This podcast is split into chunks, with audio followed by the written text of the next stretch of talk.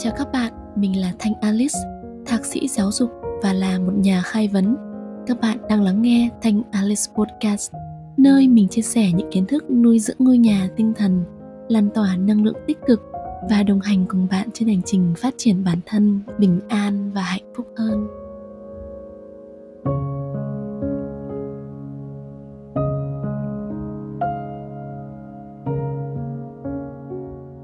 Chào bạn, chúng mình lại về đây trên hành trình trưởng thành và vun đắp cho bản thân. Không biết là bạn đã tìm thấy phiên bản hoàn thiện hơn và lấp lánh hơn của chính mình hay chưa? Nếu rồi thì mình xin được chúc mừng bạn. Mình nghĩ chắc rằng bạn đang sống những ngày tháng rất là rạng rỡ và hạnh phúc. Còn nếu chưa thì mong bạn đừng buồn, bởi vì mỗi người sẽ có một cái tiến trình riêng mà, và phiên bản tốt đẹp hơn vẫn đang đợi bạn ở phía trước đó thôi. Hãy kiên trì thêm một chút nữa nhé. Là người trẻ thì ai cũng muốn nỗ lực để trở nên tốt đẹp hơn thôi. Nhưng đã bao giờ bạn tự hỏi bản thân rằng đâu mới là dáng vẻ bạn thực sự muốn trở thành?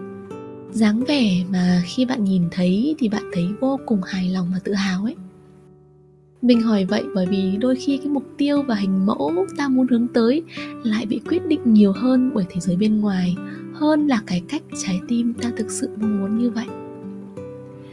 Nếu mà bạn vẫn chưa hình dung được một cái tầm nhìn, một cái dáng vẻ bạn muốn trở thành, thì bây giờ là cái dịp rất là tuyệt vời để bạn cùng mình ngồi đây, cùng nhau khám phá, cùng nhau nhìn sâu vào chính mình, tìm hiểu hơn cái điều mình muốn hướng tới ha. Bây giờ mình xin được mời bạn ngồi xuống với mình trong một không gian riêng tư, khẽ nhắm mắt lại và hình dung về bản thân sau nhiều năm, nơi bạn đang rạng rỡ nhất, được làm những điều gần nhất với trái tim, bên những con người bạn yêu thương và ngưỡng mộ, và trong những không gian bạn hằng mơ về. Đó có thể là năm năm sau, mười năm sau, hoặc cũng có thể là hai mươi năm sau. Bạn thấy mình đang làm gì? Mang dáng vẻ ra sao? Cảm xúc và nguồn năng lượng thoát ra bên trong bạn lúc này như thế nào? Và đặc biệt hơn, mỗi khi mà đối diện với những điều không như ý, bạn sẽ hành xử như thế nào? Khi mà những hình ảnh ấy đến, mình muốn bạn hãy lưu giữ chúng trong tâm trí, để mỗi khi mà mình cảm thấy nản lòng á, hãy lôi lại những hình ảnh ấy ra để lấy cảm hứng và động lực. Thực ra thì giờ khắc này bạn cũng chưa cần phải quá băn khoăn hoặc là xây dựng một hình ảnh hoàn mỹ chỉn chu cho cả cuộc đời mình, bởi vì á, cái dáng vẻ mình muốn hướng tới nó sẽ phát triển phát triển theo từng giai đoạn. Với bản thân mình á, mỗi giai đoạn thì mình lại hướng tới một hình mẫu riêng. Ví dụ như là thời mình còn là sinh viên á, mình hay hình dung bản thân sẽ được diện lên những món đồ hàng hiệu, xuất hiện trong những bữa tiệc sang trọng và giao lưu cùng rất nhiều người giỏi giang. Người ta bảo là mây tầng nào thì gặp mây tầng đó, nên cái thời gian ấy mình đã luôn thật nỗ lực để nâng cao tri thức và vị thế của bản thân. Nhưng giờ đây á, khi mà mình đã đi làm được nhiều năm, khi mình đã va vấp với một vài những cái sóng gió cũng như gặp gỡ được nhiều điều tuyệt vời của cuộc đời, thì cái dáng vẻ mình muốn hướng tới đã trưởng thành hơn rồi. Đối với mình, dáng vẻ đẹp đẽ nhất là khi một ai đó có thể đứng vững vàng và dịu dàng trước những cơn sóng của cuộc đời. Dù cho cuộc đời có quăng vào mình những khó khăn gì, thì người ấy vẫn có thể mỉm cười và bình thản bước qua. Nó giống hình ảnh lãng đãng của những đám mây và thảnh thơi của một dòng nước. Nó sẽ chẳng bị bó buộc bởi những yếu tố bên ngoài, trái lại có thể điềm tĩnh, trầm tĩnh làm chủ cuộc đời và kiên định tiến về phía ánh sáng. Trong đôi mắt của một người tĩnh lặng đã chứng kiến tất cả những chia ly sầu muộn, để rồi có thể nhìn thấy những khe nứt đẹp đẽ của hy vọng đằng sau tan vỡ. Trong trái tim đã từng tổn thương của người ấy chứa đựng vô vàn tình yêu thương và sự bình thản đến phi thường. Tại sao mình lại yêu thích cái dáng vẻ này? Bởi vì chúng ta không thể phủ nhận rằng cuộc sống sẽ có nhiều điều bất như ý và thử thách. Chúng ta đâu thể ngây thơ và ngồi đó mong đợi rằng là cuộc sống mình sẽ mãi mơ mộng một màu hồng. Và trong một cái thực tế như vậy, có rất nhiều người đã phải gục ngã hoặc là bị khuất phục hoặc là từ bỏ những cái đam mê. Nhưng lại cũng có những người tuy bước từng bước rất chậm nhưng lại chưa từng từ bỏ. Và cái dáng vẻ tĩnh lặng trước những ngả nghiêng và xáo trộn của cuộc đời này mình thấy vô cùng ngưỡng mộ. Xét cho cùng thì cái điều quan trọng chẳng phải là con đường của ai đẹp đẽ hơn và đặc biệt hơn, mà là ai có thể thực sự bước đi và bước đi bao xa. Có cùng chung góc nhìn này với mình thì trong cuốn sách Đợi đi Vết thương nào rồi cũng lành, Lưu Tư Hạo có viết rằng: tôi nghĩ dáng vẻ đẹp nhất của một người là khi họ trở nên trầm tĩnh. Dù sống một mình, họ vẫn băng qua hết thành phố này đến thành phố khác, bước qua hết con đường này đến con đường khác, ngẩng đầu ngắm nhìn những bầu trời khác biệt, chứng kiến tất thảy mọi chia ly, để rồi khi người ngoài mở lời chất vấn, bạn có thể đường hoàng nói với chính mình: tuy rằng mỗi bước tôi đi đều rất chậm, thế nhưng tôi chưa từng chùn chân.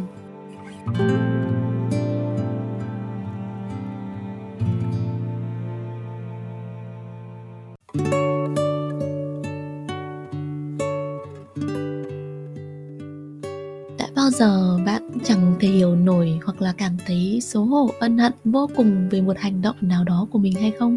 Ví dụ như là vô tình nói ra những lời lẽ dao găm khi ở mình tủi hờn, hoặc là phản ứng hằn học xấu xí trước một cơn giận, hay là vì quá áp lực mà đưa ra những quyết định sai lầm trong công việc. Tất nhiên là ai mà chẳng muốn mình luôn thật điềm tĩnh, tốt lành, sáng suốt.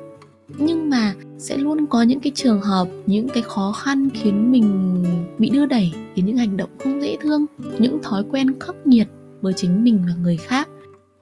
Có những lúc thì mình cảm thấy rất là khó để tha thứ chính mình vì những hành động nhất định trong một thời điểm của bản thân.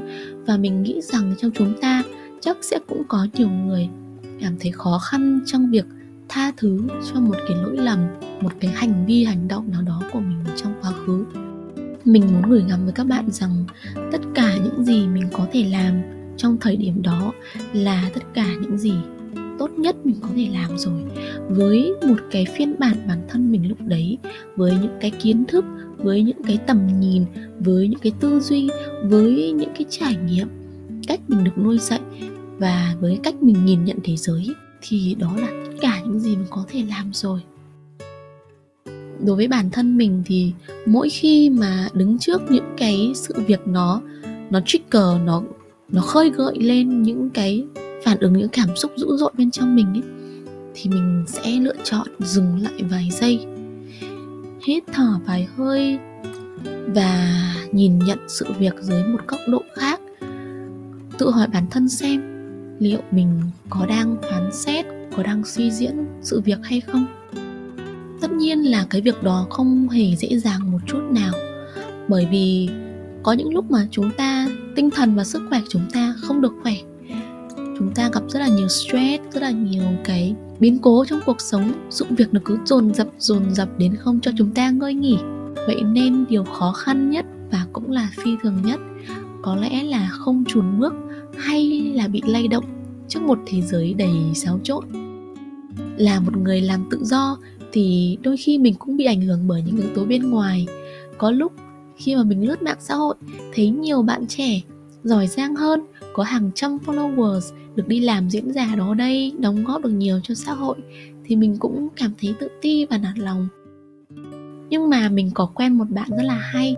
Bạn ấy bắt đầu hành trình sáng tạo nội dung cũng khá là muộn, và bạn ấy có thể dành toàn tâm toàn ý cho nó mà chấp nhận hy sinh cái thu nhập của bạn ấy. Bạn ấy cứ kiên trì thầm lặng như thế trong gần hai năm trời. Mình tin rằng chắc là cũng sẽ có những lúc gia đình bạn sẽ lên tiếng than vãn, can ngăn, hoặc là bạn sẽ cảm thấy tự ti với mọi người vì mình chưa kiếm được ra tiền. Nhưng bạn ấy vẫn rất kiên định tiến bước, khiêm nhường, không phô trương với những giá trị rất thật của bản thân, cho đến một ngày mà nỗ lực của bạn được chứng minh. Và đó là một cái hình dáng mình vô cùng ngưỡng mộ. Quay trở lại với việc tại sao chúng ta lại khó có thể giữ được sự tĩnh lặng và bình thản khi sống trong một cộng đồng, đó là vì loài người chúng ta sinh ra đã có khao khát được cảm thấy thuộc về và yêu thương. Vậy nên ta rất sợ hãi sự khác biệt hoặc là sự yếu kém. Mấy ai dám cất tiếng trong một căn phòng mà ai ai cũng lặng thinh? Mấy ai dám từ bỏ một công việc phổ thông để theo đuổi một ước mơ dị biệt? Mấy ai có thể hướng tới những giá trị bình dị khi xung quanh đều thúc giục mình truy cầu tiền bạc và danh vọng? Mấy ai có thể dịu dàng trong một thế giới khắc nghiệt và ồn ào? Vậy nên chúng ta mới thấy có rất rất nhiều người đến gần cuối cuộc đời mình rồi vẫn cảm thấy sống một cuộc đời không đủ, không ý nghĩa, vẫn không biết thực sự mình là ai, vẫn không hiểu rốt cuộc mình mong muốn cái điều gì. Và thời gian qua mình đang đấu tranh, mình đang phấn đấu cho những công việc, cho những mục tiêu đó, nhưng mà lại cảm thấy không đã, không thỏa mãn. Chúng ta khó có thể tĩnh lặng và bình thản giữa những xoay vòng và xáo trộn, nên ta vô thức bị ngả nghiêng trôi dạt theo đám đông mà quên mất mình là ai. Và thế là sẽ có những lúc ta vô thức bị cuốn theo những xoay vần của thế giới, đánh mất đi con người chân thật của mình. Đó là khi ta muốn được ai đó yêu thích hơn, khi cảm thấy bị lép vế giữa muôn vàn người tài giỏi, hoặc là khi ai đó đối xử với ta không mấy dễ thương tốt lành. Và vào những lúc đó, ta một cách vô thức thôi sẽ muốn tỏ vẻ, thể hiện hoặc là khoác lên mình những cái vỏ bọc lộng lẫy, đóng giả một ánh dương rực rỡ và ngạo nghễ. Nhưng mà ta quên mất rằng ánh dương đẹp đồng thời cũng có thể làm bỏng rát đôi bàn tay. Ngược lại, có những thứ chẳng cần dữ dội và ngạo nghễ, chỉ cần êm dịu và điềm đạm thôi cũng có sức lay động đến tận xương tủy, như một bản nhạc dương cầm, như tiếng mưa rơi qua khe cửa, như trái tim ấm nóng trong lồng ngực. Chúng ta cứ ngỡ phải luôn thật rạng rỡ đến chói mắt mới có thể đổi lấy thái độ quý trọng và chân tình. Chúng ta sợ thiệt thòi, sợ vô hình, hoặc là sợ chìm nghỉm giữa tinh không. Và mỗi lúc lòng rối ren sao động như thế, mình mong bạn nhớ rằng càng tĩnh lặng, càng vang vọng dư âm. Vậy nên mặc kệ thế giới xoay vần ngoài kia, hãy cứ là bạn thôi. Đừng để bất kỳ điều gì làm lung lạc con người chân thật của mình. Hãy tĩnh lặng và bình thản, như một ngọn núi vững vàng giữa những đám mây trôi.